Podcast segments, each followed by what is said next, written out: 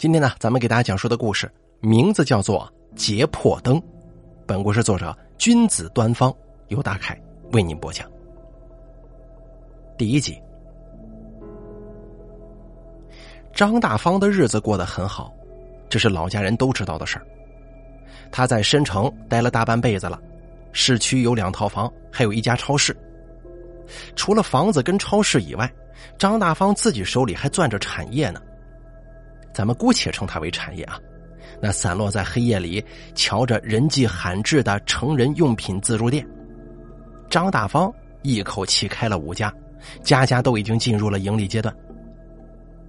而孩子呢，也不让张大方费心，他有一女一儿，女儿是前头老婆生的，嫁给了外地的富二代，如今小三十的年纪；儿子是现在的老婆生的，今年四年级。成日里辅导班、兴趣班上个不停。每到天气好的时候，张大方在自己超市门前的摇椅上这么一坐，小风再这么一吹，喝上一壶茶，他就忍不住咂巴嘴呀。这日子过得真他妈带劲呢！人呐，稍微舒服点就容易忆往昔，张嘴闭嘴就是我当年怎么怎么样。张大方也有这个毛病。好在申城不是老家。没有人知道他那过去野蛮粗鄙的做派，忆往昔的时候啊，也就格外的理直气壮。这天呢，富二代女婿向张大方打来了视频电话。女婿的脸在手机屏幕里显得异常焦急，眉毛紧皱，额心出现了三条竖纹。爸呀，家里出了点事儿，你得来一趟。张大方眨了眨眼，回过神来之后，粗着嗓子问道。小心她怀的孩子掉了。女婿哎了一声，说道：“也不是，爸呀，一句两句说不清楚，你来看看就知道了。我给你订晚上的机票，今天晚上就来。”张大方说：“那我这店，我给您报销，您少赚多少钱，回头我给你发红包，行不？”得了女婿的保证，张大方一颗心就落下来了，不忘嘱咐女婿说。哎想着给我订那个呃头等舱，对，头等舱的票，那个宽敞啊。挂了电话，张大方舔着肚子去前台找收银的老婆。中午回去啊，给我收拾两件衣服，小心老公打电话说让我过去一趟。老婆闻言之后撇了撇嘴。张大方看着老婆，心里也有点不高兴。自己再婚的时候啊，女儿小心。人前人后给了新妈好几次没脸，就因为这个，老婆对女儿一直有点不咸不淡的。这都多少年前的事儿了，怎么还斤斤计较呢？从前刚认识的时候，老婆胸是胸，屁股是屁股，说话也好听，一口一个大方哥，是娇滴滴的，让人多受用啊。那个时候可没看出来，他心眼竟然这么小。张大方文化水平不高。没能知道贾宝玉、宝珠与鱼眼的论断，他要是知道的话，一定会说一句：“贾宝玉这小子真懂女人。”老婆虽然摆了脸色，却还是给张大方收拾了行李。傍晚的时候，张大方就开着他那一辆老别克去了本市的姚亭机场。女婿给买的商务舱有专用的安检通道，行李也有专人拿去托运。张大方悠哉悠哉的上了飞机，飞机滑翔起飞，在轰鸣声当中，张大方陷在宽大舒适的座椅中，内心颇多感慨啊。想起了三十几年前自己乘坐火车时的情形。那个时候自己二十出头，听老爹的话去当了兵，兵是在国家最南边当的，退役之后乘坐火车返乡，坐的是硬座。腿脚都伸不直，哪有现在舒服呀？他在首发站上的车，下一站呢就上来了两个姑娘，坐在了自个儿对面。两个人，一个红裙，一个花裙，都梳着乌黑油亮的大辫子，手牵着手过来的。整个车厢里的男人没有不扭头去看的。花裙子的姑娘手中拿了本书，见张大方盯着自己看。笑也没笑，就把脸转过去了。红裙子的略好一些，张大方跟他攀谈起来，知道他俩呀都是大学生了。火车一路向北，张大方凭着自己还算不错的面皮，还有三寸不烂之舌，从红裙子那儿拿到了他俩的联系方式。靠着一封封书信寄托的热烈情感，张大方终于征服了不苟言笑的花裙子，而花裙子呢，后来就为他生下了张小新。想到这儿，张大方心中忍不住感叹：好好的女人，怎么结了婚都变了样呢？第二集，李想从后视镜里看了自己老丈人一眼。他一直觉得老丈人这个人呢特别复杂。你说他行吧，他抛妻弃女，跟别的女人搅和在一起，让老婆他妈妈耿耿于怀这么多年。你说他不行吧，他还挺有想法，也会看人眼色。老丈人摸着真皮座椅说道：“哎呦，你这新车可真不错呀。”放在平常，李想会向老丈人笑笑，再说两句俏皮话。可是现在啊，他没那个心情，他只是沉默着，脚下踩实了油门。十点来钟的时候，张大方终于到了女儿女婿的独栋别墅跟前。他一下车就探着脖子看来看去，就来过一回啊，这再次过来还觉得新鲜呢。李想站在台阶上催促道：“爸，您快过来吧。”张大方忙不迭的跟在女婿屁股后头进了家门。一进家门，张大方惊呆了。从前啊，客厅装饰的跟酒店大厅一样，可现在呢，好几处都挂上了白幔，中间摆了张八仙桌，桌上放了个盒子，盒子后头是个装在相框里的黑白照片。大晚上的，照片中的人面容平静，视线透过玻璃框直勾勾的落在了张大方的脸上。一股凉意从张大方的脚心直接升到了心里，这胳膊上的汗毛也立起来了。他咽了口唾沫，说道：“，这不是小新他妈吗？我妈死了。”啊！张大方一个机灵，他的闺女张小新从他背后闪出来了，手里拿着块白布，上前去擦拭母亲的遗像。他赤着脚走起路来，像猫一样安静。没有声息。等张小新回过身来之后，灯光再这么一照，张大方看清了他肿成核桃一般的眼睛。李想这才向老丈人说了实话：“爸呀，妈得了食道癌，发现的时候就是晚期，上个星期天人刚走，现在就光火化了，还没有来得及下葬呢。”张大方脚在地上搓了搓，说道。那那这是叫我来帮忙了。虽说人死如灯灭，可张大方心里还是觉得晦气啊。他最怕跟前妻那个疯女人有什么牵扯。当年自己跟他过不下去，要离婚，他是又哭又闹，还上自己的门市那边扯了横幅，四处跟人说张大方是个在世陈世美，闹得沸沸扬扬的，简直对不起他大学生的名头。女婿李想说道：“爸，你听我说，这正好也是凑巧了，家里公司来了个大项目，我跟我爸妈这两天啊得去一趟美国，好把这个项目敲定。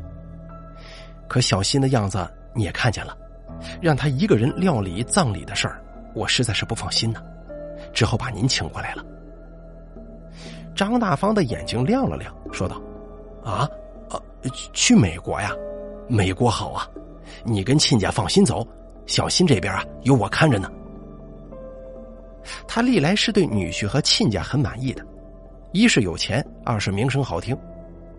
亲家母原来是文物专家，后来下海创办这个古玩店，靠这个发了家，产业越做越大。女儿张小新呢，按照他死去老妈的意思，学了考古专业。而这考古不就是盗墓吗？张大方本来瞧不上这个专业，可没想到盗墓专业也有贵人呢。张小新的硕士生导师见学生年过二十五岁还是单身，主动提出帮他介绍对象。红线的另一端连着的是好友的儿子，就是他现在的女婿李想。世上的事儿就是这么巧，张小新从来没谈过恋爱，第一次相亲就成了。到了夜里，张大方在客房的床上翻来覆去睡不着。他想啊，自己这回过来帮着办葬礼，可算是顶顶讲义气了吧？葬礼这种事儿多破坏人的气运呢，女儿女婿必须得好好孝敬孝敬自己。他打定主意了，这回走的时候啊，要向女儿要个值钱的古董。怎么说也是亲爹呀，亲爹管女儿要钱，传出去不太好听。可古董就不一样了。古董虽然值钱，可毕竟是个死物。女儿给老爸一些东西，再天经地义不过了。张大方翻了个身，忽然又想到张小新跟他妈妈关系很好，他妈好像还过来住了一阵子，不会就是住的这间吧？他向被子里缩了缩，念了两句佛号之后，顿感气魄大增。住的这间也不怕。没做亏心事，不怕鬼敲门吗？骨灰盒正式安葬的那一天，带了一身笑的张小新在墓地哭成了泪人。他跪在地上，紧紧的搂着墓碑，用自己的左脸去碰冰凉的照片。见到此情此景的人，无不感到心酸呢。张大方也抹了抹眼泪，上前去拽闺女：“行了，咱回去吧。”让你妈看见你这样死了也不安心呢。而张小新突然回过头来，含着眼泪，狠狠的看了张大方一眼，而这一眼看得张大方直发毛。当初自己要离婚，小新他妈妈不同意，自己那个时候没办法，两个女人逼得自己都快没活路了，只好在家喝点小酒。男人嘛，喝了点酒，有时候摔摔打打的，拿东西出出气。放学回来的小新一扔书包就跑到自己跟前，也是用这样的眼神望着自己。那个时候自己怎么说来着？哦，说的是“看什么看呢？再看老子打死你！”现如今这种话不能说了，孩子都长大了，现在的孩子都有脾气，稍微不顺心就不是鼻子不是眼的。他们小时候哪敢这样啊？这叫没规矩。自己老子让自己去当兵，自己二话不说不就去了吗？难道自己不知道当兵苦、当兵累啊？这不是一个孝字大过天吗？张大方胡思乱想的间隙里，张小新终于从地上起身了，带着人沉默着向山下走去。到山脚下，张小新与张大方和其他帮忙的人道了别，两个人开车回家了。张大方坐在驾驶座上，路上不忘跟女儿插科打诨：“哎呀，你家这车呀有劲儿，哪天你们换车，这旧车拿去给我开两天呢。”张小新戴着墨镜遮住大半张脸，说道：“旧车开着有什么意思呀？你又不是买不起，买个新的才多少钱呢？”张大方啧了一声：“你这孩子，你爸哪买得起这么好的车呀？”张小新似笑非笑的说：“卖套房子呗，申城的房价这么贵，你卖一套几辆车都买得起。反正你有两套房，两个孩子一人一套，我把以后我那套让出来了，你现在卖了，立马不就能买吗？”张大方讪讪的笑着说：“哎哎，你爸这把老骨头啊，可经不起折腾。”两个人随后一路无话。回家以后，张小新直说犯困。要回房间睡一会儿，这下子可便宜张大方了。保姆端来的枸杞雪蛤汤让他喝了个精光。吃饱喝足以后，张大方就坐在客厅的沙发上看起了电视。张大方看得快睡着的时候，家里的座机响起来了。他迷迷瞪瞪的走过去，喂了一声，那头立刻就有回音，是一个男人的声音。是李想吗？张大方说。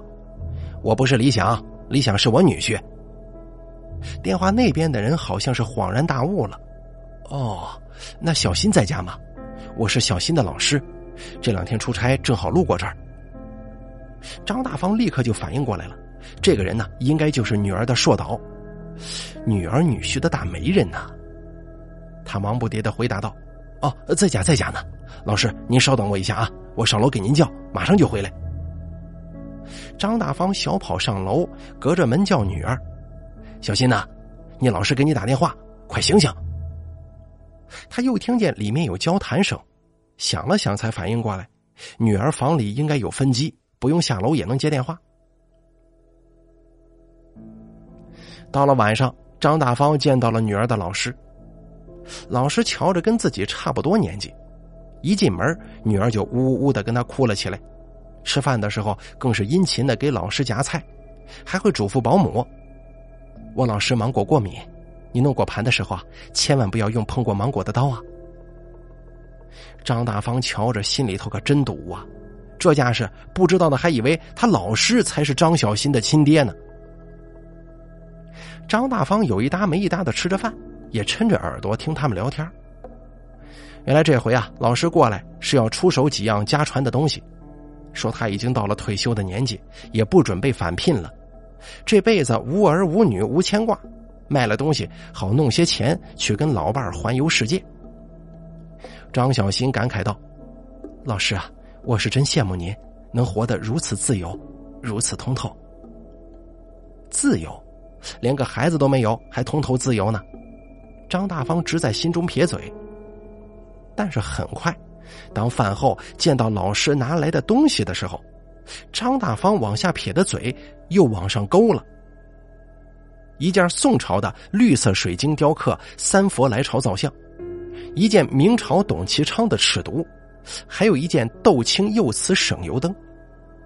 前两件都有名有姓，经过相关专家的鉴定了。最后一件省油灯，老实说，这个呀也是先人传下来的。鉴定那边却不认，非说是当代假冒的。我着急出国，也没有心力再研究它了。瞧这模样还算可爱，你要是不嫌弃的话，就把这东西留下，全当纪念了。得，真东西卖了，假东西送人，这人的算盘打得够精的。张大方就是这么想的。张大方在女儿家住了一个星期，期间老婆数次打电话来催促。惹得张大方在电话里急了眼，催催催，你就知道催，这是我亲闺女啊，我来照顾她是天经地义，谁敢拦着我父女团圆，别怪我翻脸不认人呢。张小新就站在楼梯上听着，他抱着肩膀，神情淡淡的。比起他父亲，他长得更像他妈，头发乌黑浓密，有很秀气的鼻子和水汪汪的大眼睛。张大方就是因为他妈妈的外表和气质而对他妈一见钟情的。打完电话之后，张大方向女儿讨好似的一笑。而就是在这天夜里，张大方失眠了。他向来是沾枕头五分钟之内必定鼾声如雷的，睡不着的张大方只好在床上烙饼。他有点后悔下午鼓捣那咖啡机，喝那个破咖啡了。这个时候，张大方突然听见外面有动静，是那种很细碎、很细碎的说话声。难道是女婿半夜回来了吗？张大方穿上拖鞋，推开门，从二楼探头往下看。这一看，吓了他一大跳。明亮如镜的地板上，四处散落着燃烧的蜡烛。女儿张小新穿了一件白衣服，坐在烛光里，口中念念有词的。这怎么瞧怎么像是中邪了。张大方慌了，大喊着保姆的名字，可无人应答。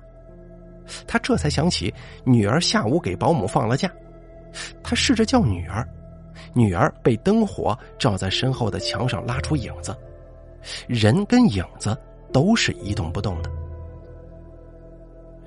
张大方战战兢兢下楼，下到最后一个台阶那儿就不动了。站在那儿，扯着嗓子喊闺女的名字。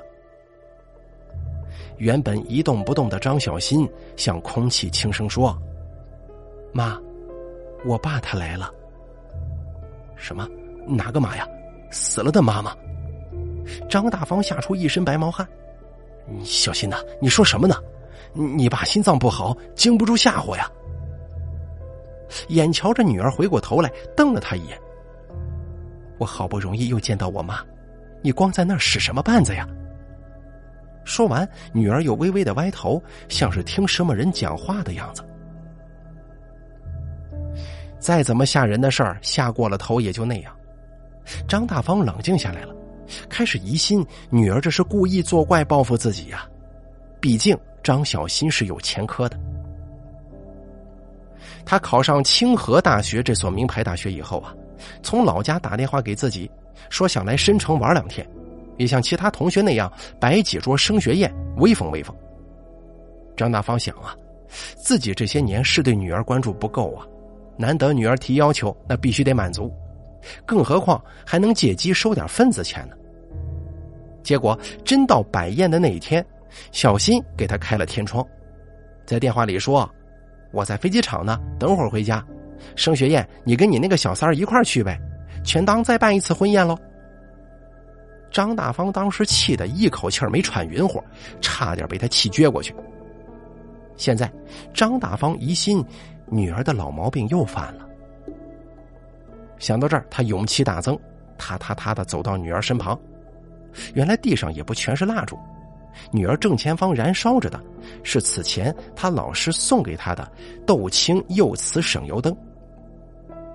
省油灯的烛火猛地一晃，张小新抬起头来，向张大方说：“爸，你回房吧，我妈她不想看见你，她说她一看见你，心里就恨得厉害。”张大方忍不住去拍女儿：“你吓唬你老子呢？啊！”省油灯的烛火颤了颤。张小新不理他，又做倾听状，然后说：“谁吓唬你了？我妈让你快走，她说你大腿根那儿有个痣，还说你年轻那会儿，同时跟他还有他同学两个人书信联系，他当时都不知道，不然才不能上了你的当呢。”我妈又说了，离婚的时候你答应过以后不再生孩子的，你当时说要是做不到，我爷爷奶奶就在地下不得安息，你可食言了。张大方眼前一黑，咚的一声就倒下去了。鬼神之说，张大方其实是不太信的。如果信，离婚的时候就不会用爹娘发誓诅咒了。再醒来的时候，张大方出现在了医院里，映入眼帘的是一面大白墙，女儿就坐在床沿上。张小新有钱，所以张大方能住上单人病房。见张大方醒了过来，张小新说：“我不是让你上楼吗？你为什么不听啊？结果摔着了吧？我让医生给你做了个全身检查，没什么大事儿，就是有点脂肪肝。”张大方回过神来，试探着问闺女：“呃，昨天晚上真是你妈吗？你你没跟我撒谎吧？”张小新说：“我妈什么秉性脾气，你还不知道吗？他再怎么跟你闹，那些烂事儿什么时候拿来告诉过我呀？你外头有人那事儿，我还是接到骚扰电话才知道的。”提起旧事，张大方脸色有些不好看，他又问女儿。昨天也不是你妈头七，点些蜡烛和灯，也看不见人呢。听见这话，张小新忙去将病房门关紧，这才压低声音跟他爸爸说实话了。那天我导师来吃饭，不是送了我一盏灯吗？那个灯其实大有来头的，我查了好多资料，又透过同学的关系找到国内最厉害的民俗学家，他跟我说。这个灯跟古籍当中所记载的结魄灯有些相像。结魄灯是干什么用的呢？只要人死了，生人又想见他，用乌藓草做灯芯，谁将灯点燃起来，念出姓名和生辰八字，死人的魂魄就能出现，跟谁沟通的。把这灯吹灭了呢，魂魄就消失了。一刹那间，张大方的脑子转过千百个念头。按照女儿的说法，这劫魄灯可是个聚财灯啊！多少横死人的遗言还没有来得及交代，又有多少人想见见死去的亲人？拿着这个灯，岂不是能当个中间灵媒，有水有的捞了？张大方赶忙向女儿说：“既然我身体没什么事儿，那还是尽早出院吧，给你省点钱。你跟李想赚钱也辛苦，这爸心里有数啊。”很快，他话锋一转，说道。不过小心呐，你这灯能不能给爸爸用用啊？你知道的，你爷爷心肌梗塞走得急，连句话都没来得及交代，也不知道他在那边过得怎么样啊。说完之后，张大方可怜兮兮的看着闺女，期待能在他说话之前，可以从他的神情当中寻找到肯定的信号。张小新沉吟了一会儿，说：“行倒是行，这玩意儿阴气重啊，我还怀着孩子，多接触怕对孩子不好。只是爸，解破灯的事儿，你可千万不能告诉李想，做生意的人都有忌讳的。”张大方连连点头说。我知道，我知道，你放心吧，爸谁都不说，就自己拿来用一用啊。出院当天，张大方就点燃了解破灯，灯一灭，他就上楼找闺女去了，让他给自己买张车票回老家。张大方手舞足蹈，向女儿比划：“你爷爷说了，他有一盒子银元，就埋在祖屋院子里那棵大枣树底下呢。”张小新也挺意外。没看出来，我爷爷还留了一些家底儿啊！哎呀，姜还是老的辣嘛。不过小心呐，你现在怀孕，这个灯可不能多碰，又不能放在家中让李想看见。这样吧，我把灯带回申城去，爸给你保证，一准丢不了。张小新点了点头说：“行，那先就这么办吧。”第二天，张大方就抱着灯上了回老家的高铁。从祖屋树下取出银元之后，又火急火燎的飞回了申城。一到家，好久不见的儿子就扑了上来，还像小时候一样翻着张大方的行李和口袋，找有没有零食或者礼物什么的。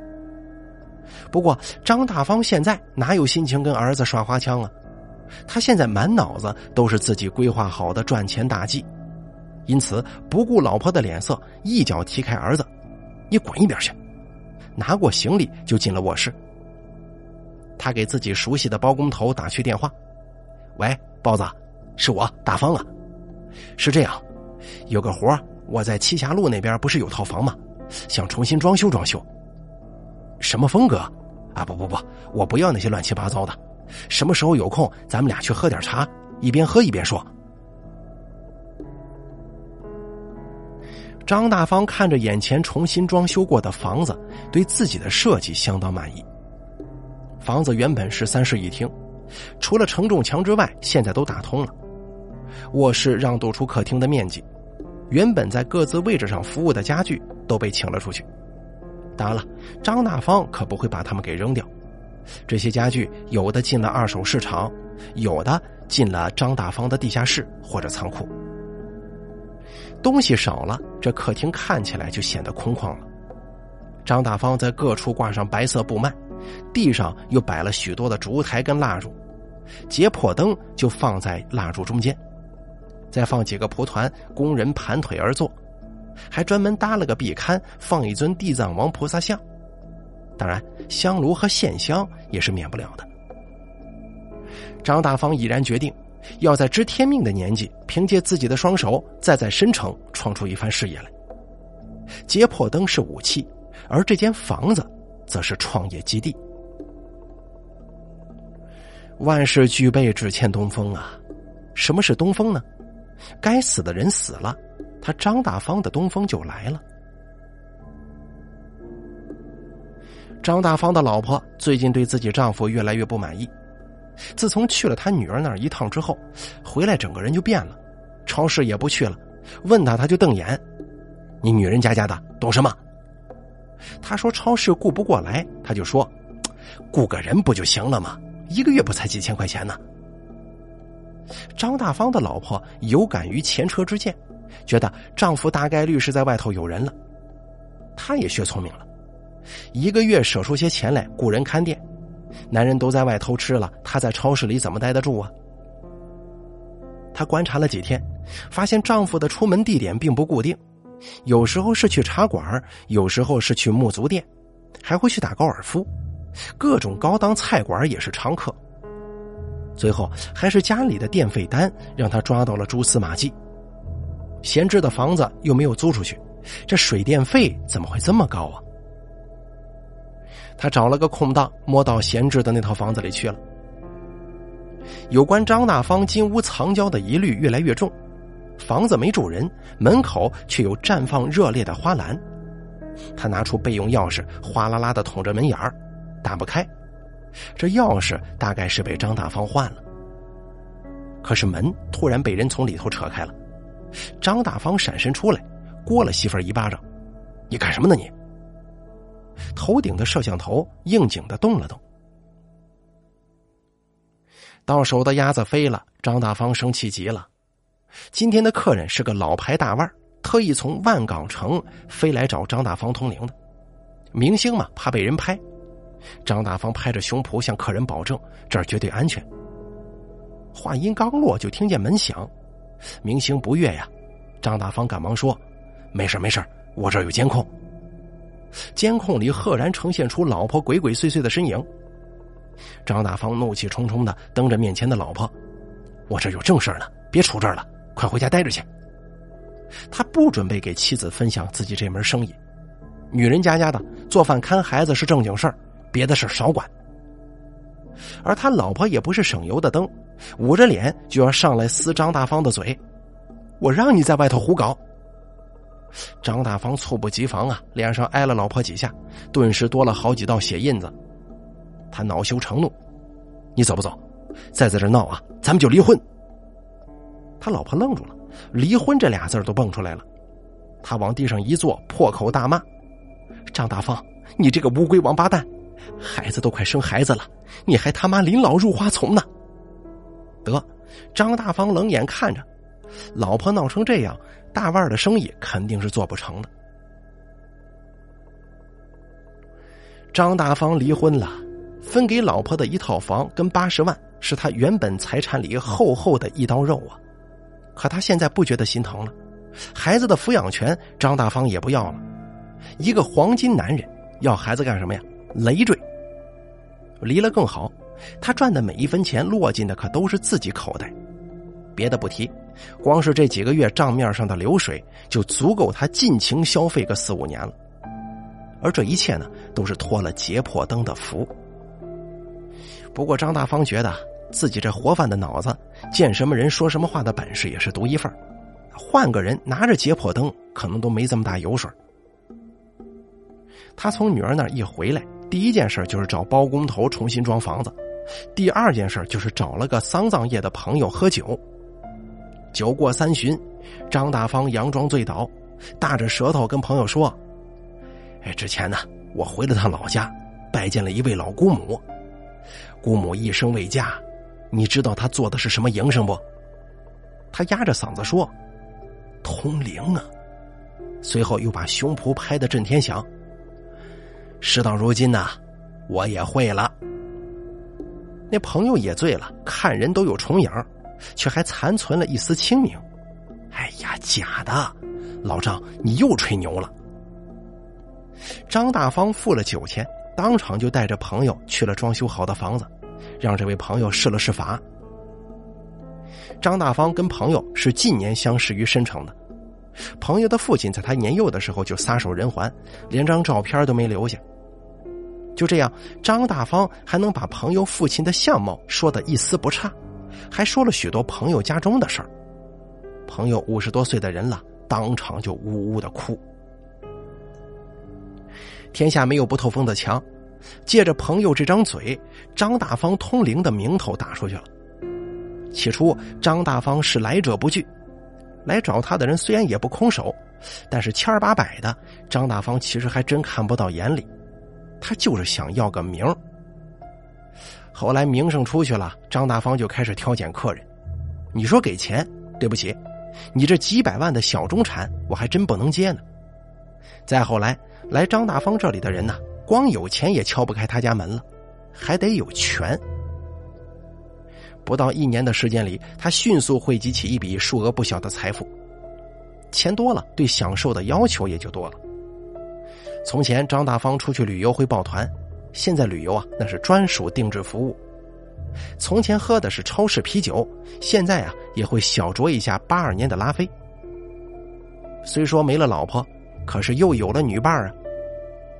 张大方最近常来往的女伴是申城某家会所的工作人员，没有接破灯那会儿，张大方常路过，听说里头开个台就得五位数起步啊。那个女伴前凸后翘，深刻的让张大方知道了温柔乡就是英雄种。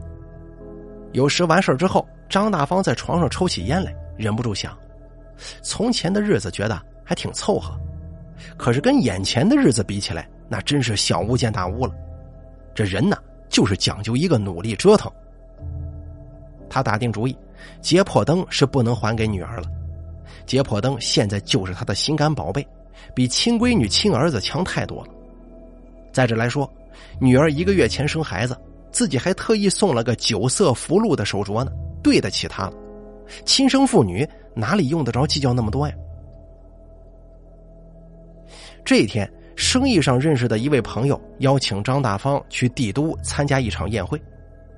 张大方本来不想去的，一听宴会地点是华尔道夫，立刻心动了。酒店规格高啊，客人水准自然也高，说不定还能给自己拉来几单生意呢。推杯换盏的宴会场所当中，张大方跟着朋友游走着，起初还有些拘谨，后来就如鱼得水起来了。这帮人比他有钱又怎么了？说不定有一天还得求着他帮忙通灵呢。张大方就是这么想的。张大方举着酒杯到处乱逛荡的时候。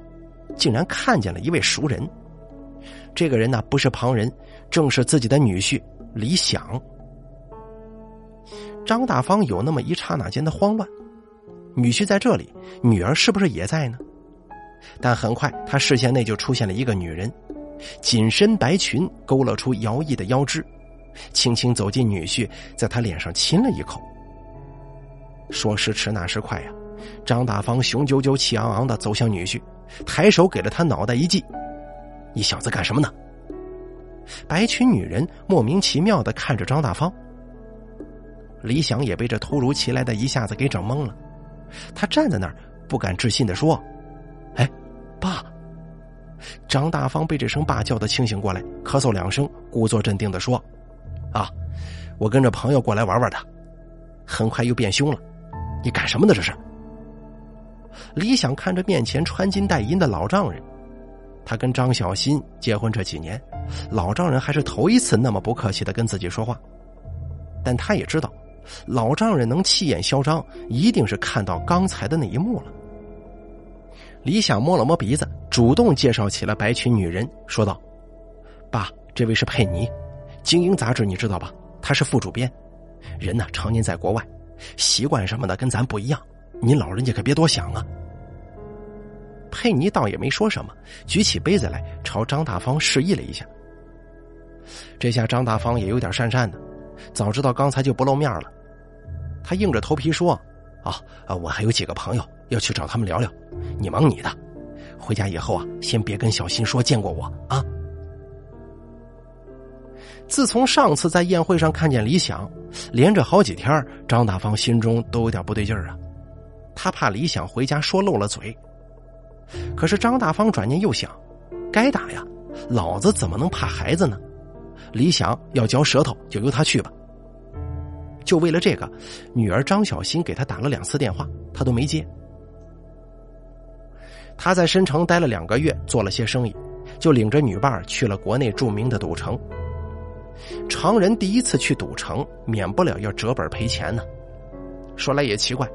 张大方往赌桌上一坐，就觉得犹如神助。张大方赌了一天一夜，出赌场之前，手中的筹码已经翻了两番，赚了个盆满钵满。女伴依偎着他，声音比蜜还甜呢。大哥，你运气太旺了，咱们去喝点参汤，给你补补身体啊。毕竟一晚上没睡呢。张大方刚想答应，可眼前天旋地转，继而一片漆黑。身子不由自主的向一旁摔去了。真奇怪呀，自己还有力气，却无论如何都睁不开眼。他努力让自己发出音节，却徒劳无功，嘴唇仍旧紧紧的闭着。早有门童与保安上前来看顾这对客人。张大方听见女伴的惊呼：“他不会赢钱太高兴了，脑溢血了吧？”去你妈的！你脑溢血，老子都不会脑溢血。救护车呼啸而至，软倒在地上的张大方被抬上救护车，女伴早已借口去卫生间逃离现场了。他走的时候，昏迷状态的张大方就猜到了他的小九九。婊子无情的喝骂声在他心脏里几乎要爆炸，可外人却什么都听不到。天地良心呐！当张大方感受到冰凉的仪器在他身上来来去去的时候，他真的害怕了。他在心中不停的念着阿弥陀佛，祈祷从未信仰过的神明能在此刻救他一把。耳边的声音越来越嘈杂，当中夹杂着英文，还夹杂着身份证号码。他们从他的衣服里搜出了身份证来，要警察帮忙联系他的家人。等一切嘈杂的声音如同潮水般退去，他还听见了医生对他的病情所下的论断：脑死亡。张大方恨不得跳起来给这帮庸医一刀啊！他只是忽然不能动了而已，治好了不就行了？胡说八道什么呀？脑死亡不就是人死了吗？张大方迫切的盼望着张小新过来，张小新快点来呀，来帮他转院治病，不要回申城，直接飞去帝都。他还那么年轻，要去帝都最好的医院治病。很久之后，混沌中的张大方终于听见高跟鞋敲击地面的声响，他感觉到有一只冰凉的手摸了摸自己的脸颊，随即温暖的一滴泪落在了他的眼皮上。爸，张大方精神一振，女儿张小新来了。就冲着一滴泪，张大方就高看了女儿一眼，女儿才是爹妈的小棉袄啊。但很快，他又听见女儿用悲泣的声音说出了最忤逆的话：“医生，把呼吸机撤了吧，我们放弃，让我爸好走。”张大方脑中嗡的一声：“你这个不孝女呀！”他在心中声嘶力竭的叫喊着、大骂着：“他怎么会脑死亡啊？怎么会沦落到要撤呼吸机？这一切都是假的，都不是真的，一定是鬼压床。对，睡觉，睡醒了，一切都好了。他还是有钱人张大方。但他不论怎么努力，他的意识依然清醒，身子却仍旧动弹不得。外界的声音忽然安静下来，只有钟表指针在不停的走动。”滴答，滴答。在张小新的记忆当中，几乎没有和担任父亲这个角色的张大方亲亲热热的聊过天他人生所拥有的绝大多数的爱，都是来源自自己的母亲。妈妈长得漂亮，是那种每次开家长会都会被其他同学赞叹艳羡的漂亮。她有很长很长的辫子，每一根发丝都乌黑亮丽。身上也总是带着洗衣皂好闻的香气。妈妈也有文化，是那个年代为数不多的大学生，为了爱情离开故乡，将自己的辛酸与泪水留在了另一片陌生的土地上。小时候的他问妈妈：“妈，你为什么会嫁给爸爸呢？”妈妈神情当中透露出忧郁，却依然告诉他：“因为妈妈爱爸爸呀。”张小新觉得说这话的妈妈一点都不酷，他不明白爸爸有什么值得爱的。他在家里常嚷嚷，还喜欢喝酒喝得醉醺醺的回来。哦，对了，他还重男轻女，有的时候喝醉了会指着妈妈的肚子说不争气，整不出个带把的。后来他慢慢长大，也在长大的过程当中渐渐加深了对父亲张大方的认知。他自私自利，全世界只爱自己。有的人配当父亲，有的人不配。张大方就是不配当父亲的人，他简直就不配当人。张小新上高一的时候，张大方就在外面出轨了。那个女人气焰嚣张，数次把电话打到家里，跟妈妈的工作单位。大方哥喜欢我，我也喜欢大方哥，你就高抬贵手，放过我们吧。言语间，仿佛他们的命运是悲惨的牛郎织女，而妈妈则是心思恶毒的王母娘娘。妈妈不想离婚呢，她跟这个混蛋男人过了大半生，在他身上付出了那么多心力，还跟他有了孩子。最重要的是，他对他依然有感情。可张大方却在家中用武力威胁他们，还要妈妈用属于他的那份财产来交换自己的抚养权。最终，妈妈除了自己的抚养权之外，什么也没能拿到。他为这个家操劳半生，结局却是竹篮打水一场空。张小新认真学习，同时期待着张大方能够遭到报应，但他娶妻生子，日子还过得异常滋润。后来他要结婚，妈妈让他把张大方请来参加婚礼。妈妈说：“不管我跟他怎么样，他终究是你爸呀。更何况结婚毕竟是人生大事，你爸爸不来出席，你公公婆婆的面上也不好看呢。”行，他听话，只要妈能高兴，他怎么着都行。可没想到张大方就像个牛皮糖一样，从此就贴上来了，还建立了家族微信群。将自己跟李想都拉了进去，群里还有那个小三儿，群名叫“幸福一家人”，真让人恶心呢。张小新望着病床上的男人，冷冷的擦了擦眼泪，左右无人。他举起张大方的左手，从手腕上脱下他的手表来，拿在手上看了看。看来你拿着结破灯，没少挣钱呢。如果张大方此刻能动，一定会瑟缩一下的。他将摘下来的名牌手表塞进自己背着的包里，倚靠着床沿坐下。我知道你能听见我说话，怎么样？现在什么心情啊？是不是又恐慌又害怕呢？复杂心情当中还有点迷茫。你应该也想知道你是怎么成为这个样子的，对吗？张小新唇角带笑，弯下腰去，在张大方的脸上用力的打了一巴掌。实话告诉你，我妈一死，我就想弄死你了。我妈孤零零的在地下，你这种人渣，凭什么留在人世间享福呢？他含笑的面容一点点变得狰狞了。李想出国，要你过来帮忙操办我妈妈的葬礼，从头到尾，你问过我妈一句吗？她的死因你知道吗？乳腺癌呀，我妈乳房都切掉了，命还是没保住。她常年抑郁，身体根本就没有什么免疫力。我告诉你，我妈的死你难辞其咎。张小新凑近床上的男人耳朵，压低声音说：“我会把你送去火化，等你化成灰以后，我就随便找个地方把你撒了。你不配拥有墓地，也不配接受我的香火。或许哪一天我心情好，会用解剖灯把你叫上来，看看你在十八层地狱。”过得怎么样？说到这儿，他又笑了。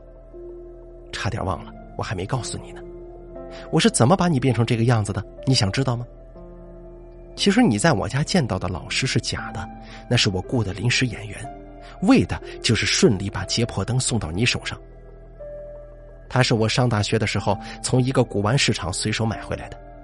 巧的是，我读研二的时候跟着老师做了一个出土文物的项目。里面恰好有关于这灯的记录跟图形。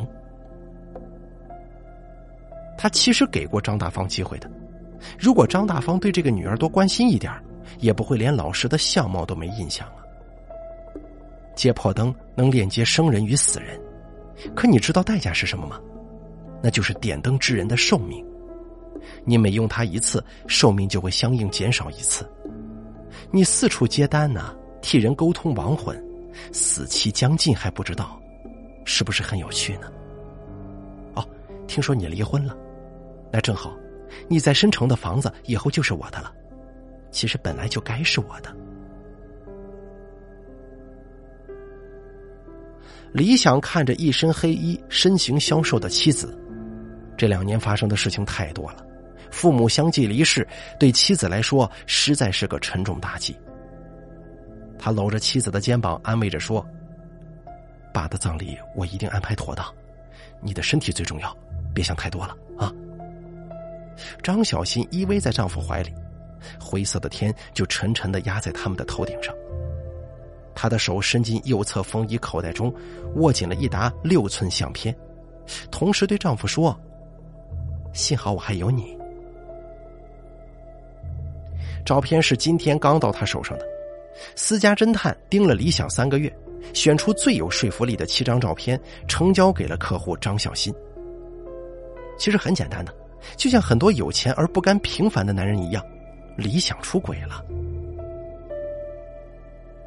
某一天晚上，出差回来的李想回到家，就看见妻子畏缩的缩在沙发上，面前的茶几上放着一盏省油灯，还有一个两指厚的板子。他抱住妻子，妻子颤抖着声调说：“我今天整理我爸的遗物，看见了这盏灯，还看见他的日记了。日记里说，这盏灯能通灵呢。”李想毕竟是男人。胆子比女人稍大一些，他安抚着妻子，同时翻开了岳父留下的日记。而两年后，张小新失去了他的第三位亲人，也就是她的老公。好了，揭破灯的故事咱们就说到这儿了，感谢您的收听。本期故事作者君子端方由大凯为您播讲。